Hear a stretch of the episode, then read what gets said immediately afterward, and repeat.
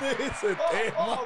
Ya le- ya le- Hemos vuelto. ¿Y ahora de qué hablamos? Este es otro extra pop. Extra, o sea, que sobró. espera, pero espera. aunque sobre, La sigue huelga. siendo un contenido bacanísimo. En esta ocasión, yo no salgo en pantalla porque estoy en huelga. Estoy en huelga porque no me ponen en los cortes de Instagram, entonces no salgo más hasta el nuevo aviso. Para todo lo demás, los tigres van a hablar. Eso está bien. Sí, bueno. Ah, ok. ¿Qué es lo que está pasando con los tigres que no quieren salir en cámara? Tenemos eh, un pequeño periodo de por lo menos dos meses. Porque ahí está todo el mundo. Ah, Eh. Ahí yo he visto actores que yo no pensaba que iba a ver en esa chelcha. No. Que ya no está en chercha. Y sus No, razones eh. son muy, muy reales. Todo empezó en. eh, tengo la fecha por aquí, lo decimos en un momento. Pero empezó con huelga de guionistas. La huelga de actores y guionistas, que hoy es de actores, actrices y, y guionistas. ¿Y por qué? Una serie de requerimientos mayormente económicos No le están dando no le están los dando. royalty. No, primero, los sueldos son muy bajos para la mayoría. O sea, son muy escasos la cantidad de guionistas bien remunerados porque son, pertenecen a proyectos inmensos. Pero, Son evidentemente, hay gente que trabaja diariamente haciendo guiones Ajá. y hay un sueldo, digamos, base, que si el proyecto se da o no se da, bueno, te toca, pero es muy mínimo. Aparte de que eh, las grandes industrias se están llevando el gran mazo de la ganancia artística del proyecto, porque digamos, es el séptimo arte, es arte mayormente, y lo que se están llevando el mazo son administrativos, vamos a decirlo así, porque me fue la palabra que más rápido me llegó. Sí, Tú estás sí. Pero emocionado. gerencial. Esa La parte palabra te gerencial. Bueno. La parte gerencial, Esa- cállate, cállate, Hay cállate. algo, hay algo que, que es bueno resaltar. Hay, hay algo que es bueno No, resaltar. iba a dar los puntos para que tú fueras a desglosarlo, porque Ah, también el otro es el claro. tema, no solo de los royalties, principalmente de los canales de streaming, sino también el uso precisamente para, ah, tú te estás quejando. No, está bien. Tenemos dos guionistas que van a trabajar con ChatGPT. El punto, ah, ok. El punto es que la industria total de la televisión y la radio en los Estados Unidos básicamente se maneja mediante confederaciones o sindicatos. Hay un sindicato de actores, uno de directores, uno de inversionistas y productores, uno de, eh, de lo que tiene que ver con los guionistas y así sucesivamente. Eso quiere decir que hay un orden. Hay un orden. Igual por que eso- aquí. No, Ok. Entonces, el SAC, ¿verdad? El SAQ. What? Todo se derrumbó. Sí. Dentro de mí, señores, esto en vivo, se fue la luz, así que ¿Y qué fue? seguimos. Señores, seguimos. nos Yo estamos iba- boicoteando ahí porque... Iba a ¿De decir. qué fue que hablamos? Que no ¿Pero y qué pasó? Sigue hablando. Diablo, la policía está allá afuera. No, pero no se va a escuchar. no se va a Estamos escuchar. grabando. Señores, Estamos tam- grabando. señores, esto, esto está sucediendo en vivo, no es parte del show. Ok, Bueno. pues si está ya, seguimos. Seguía tú. No, No, y estaba diciendo. Estaba hablando, Sigue, mijo. estaba hablando de la- del SAC, del Screen Actors Guild, Que es como se llama definitivamente el, el ¿verdad? El, el- el sindicato. Y ellos actualmente El, el Writers Guild of America, que es el de los Sí, guionistas. ese es el de los guionistas. El SAC es el, de, SAG de Screen los el Guild. Actors. O sea, de ellos, de radio y televisión, por eso también está la coletilla del AFTRA, que es el American Federation of Radio and Television Artists. Eh, pero lo que quiero decir es que hay un problema que no solamente tiene que ver con que ellos están recibiendo un porcentaje muy mínimo, muy mínimo de lo que tiene que ver con los ingresos. Ingresos como tal que se perciben a nivel de, lo- de las producciones, sino también que ahora dentro de los contratos tienen una especie de coletilla a donde dicen que independientemente de si ellos participan o no, independientemente de si participan o no, hay una posibilidad de utilizar inteligencia artificial para generar la imagen, el, el- guion y que los actores están sometidos a la posibilidad de estar dentro de lo que se llama supuestamente eh, con diferentes cláusulas que ceden su imagen para uso, de que y si ellos no están incluso en vida, el derecho de explotación de sus imágenes puede seguir en producción. Sí, derecho permanente. Derecho permanente. De hecho, el o- o creo que le dicen derecho universal. universal. De hecho, el primer am, capítulo de la nueva temporada de Black Mirror Black Mirror. relajó bastante ese asunto de, de el uso de la imagen de alguien y utilizarlo eh, como un maquillaje como utilizarlo como un surrogate, como un alternativo, independientemente de que usted no esté de acuerdo.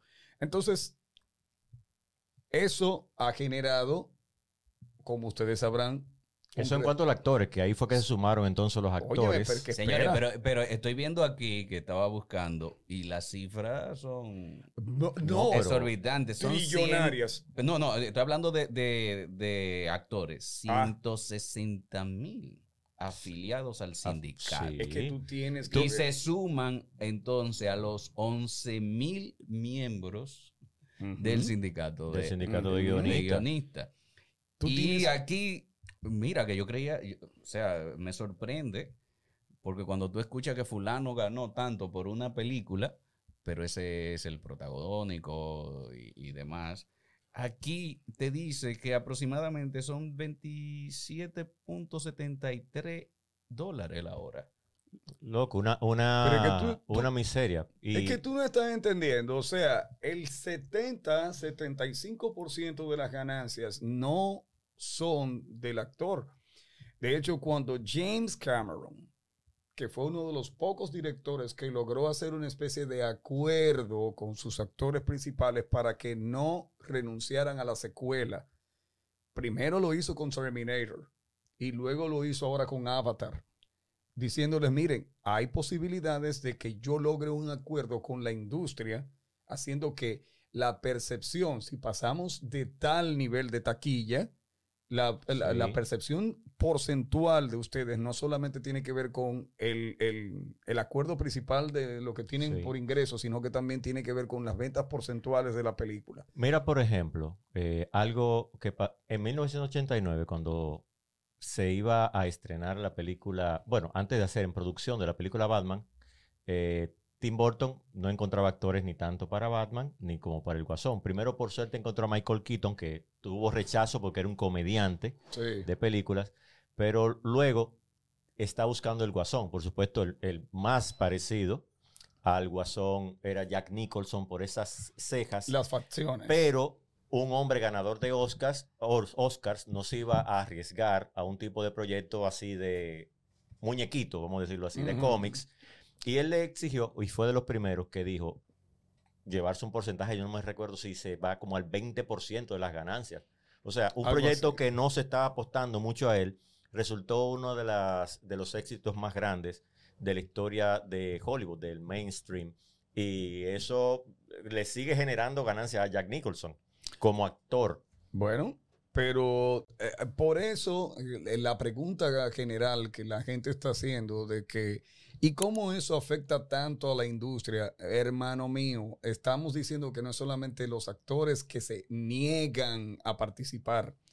Estamos hablando desde el cuerpo técnico, estamos hablando de los guionistas, estamos hablando de todo el mundo y eso ha retrasado las fechas de estreno de series, películas. Eh, eh, eh, o sea, es todo un arrastre total. Por ejemplo, en el 2007 y 2008 ya los guionistas habían salido de huelga, Primeramente. Y creo que en estas fechas antes de pandemia hubo ciertos re- rechazos con los guiones, sea por la pandemia y también por otros eh, eventos. Y ahí es que yo me quedé pensando, ¿y qué está pasando con Hollywood, la las producciones? Eh, por ejemplo, la, en la misma serie de Amazon Prime de Los Anillos de Poder, o sea, yo ya yo estoy casi seguro que eso fue generado con inteligencia artificial. Eh, sí. Hay Y- una incoherencia enorme y yo he tratado de utilizar la inteligencia artificial para experimentar qué me da. y veo muchos fallos creativos. A mí se me Pe- acaba Pero y de fíjate, y fíjate que esa fue la respuesta de, de- de la industria. Dijeron los guionistas están de, de huelga y pues ellos dijeron, pues Tenemos que no ganarnos los cuartos. tenemos, eh, podemos Los- utilizar inteligencia artificial. hay una queja muy importante. Contratamos, contratamos a, a un solo en vez de 10 eh, guionistas y Sí. se apoya en la inteligencia artificial. Pero a fin de cuentas, ¿qué pasa? Lo mismo que pasa con un producto malo. Lo mismo que pasa con un producto malo. ¿Qué pasa con el cliente cuando te lo recibe? Termina quejándose. Y lo de las películas, series, es una cosa tan delicada que tú estás creando fanaticadas. Y son las fanaticadas que hacen el, el fortalecimiento real de la base de ciertas, y vamos a decir, sagas.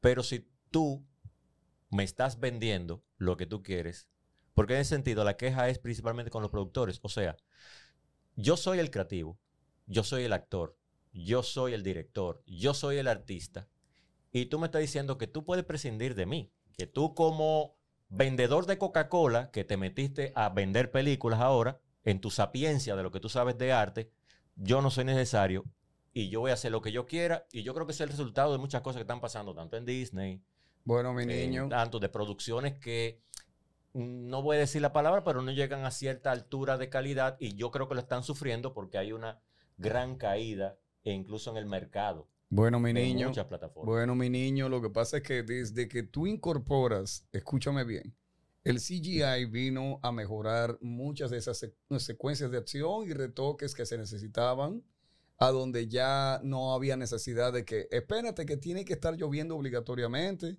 o se me va a ir la toma de, de la puesta del sol y demás. Ah, por ahí anda una cantidad de full motion movies eh, o vídeos, es decir, eh, eh, secuencias montadas totalmente en, por mencionarte una herramienta, Blender, por ejemplo, a donde se te generan secuencias, escenas y tomas que no fueron hechas de la película. Simplemente con dos o tres eh, elementos que tú le des a la inteligencia artificial, ella te genera secuencias te genera montajes de escenas y demás. Entonces, tú estás diciendo. ¿Tú viste ya- la película Simone, que creo que la mencionaba Sí, aquí? sí, sí, la de Al Pacino. La del Pacino. Entonces, ya tú no necesitas un guionista 100%. No necesitas a un actor 100%. No necesitas montaje de cinematografía 100%. No necesitas dobles de acción. no necesitas dobles de acción y tú le estás diciendo a la industria un 20-30% de lo que yo necesito es invertir en equipos tecnológicos y cuatro o cinco carajitos que me hagan esto aquí. Entonces, con razón, todo el mundo está incómodo. Primero, me pagas mal. Segundo, no estoy percibiendo el merch que genera una película, porque te voy a decir una cosa para, ya hablamos de Oppenheimer, hablamos de Barbie, hablamos de todo eso. Eh, ¿Tú crees que de verdad todo ese hype y todo ese asunto que actualmente eh, eh, tuvo en ese momento Barbie, Margot Robbie o Ryan Gosling reciben la ganancia del 50% de todo lo que es? No, ellos recibieron su ganancia y ya. O sea, a menos que hayan hecho sistemas contractuales individuales donde su figura sea explotada, explotada de otra forma, bueno, pues ok, pero, pero realmente la ganancia, la ganancia, el grueso de la ganancia es para la industria y para los inversionistas. Y obviamente es cierto, los actores, guionistas y la gente que trabaja behind the scenes, que está trabajando en la, en la parte de, de la tramoya, la cinematografía, los camarógrafos, tienen que estar incómodos, viejo. Incluso que hay guiones que están en las mesas de los productores, incluso, que están ahí, que son de ellos, que ya lo compraron y pueden hacer cosas. Y ahora bien, ¿hasta cuándo se va a soportar? Uno, porque están negados los accionistas y los, eh, los CEO, los CEO de, de las productoras a acceder a las A negociar. demandas y a negociar con los actores y guionistas. ¿Hasta cuándo los guionistas y los actores van a soportar? Digamos más los guionistas, que yo creo que tienen más pérdida, porque necesitan trabajar. Sí. ¿Y hasta cuándo van a aguantar también o a entender los eh, CEO de esas grandes empresas haciendo productos a medias y No, perdiendo mercado? no, y- y porque están perdiendo mercado. No, y también los actores, ¿hasta qué punto van a aguantar? Porque mientras tanto, ellos no están trabajando y la ganancia que perciben quizás es de una serie que se sigue emitiendo y tienen tres centavos de dólar por, por emisión, qué sé yo. Lo Eh, feo de todo esto son las grandes series que necesitan secuencia y los personajes de acción que de una manera u otra están viendo el tiempo pasar. Y lo peor es en la desesperación y cambio del segmento de mercado al que le pudo haber interesado una determinada serie. Y, y- y- y está difícil la situación de, lo- de los actores. Porque tienen que comer, vi- vivir de algo. Eh, eh, eh, ¡Comer!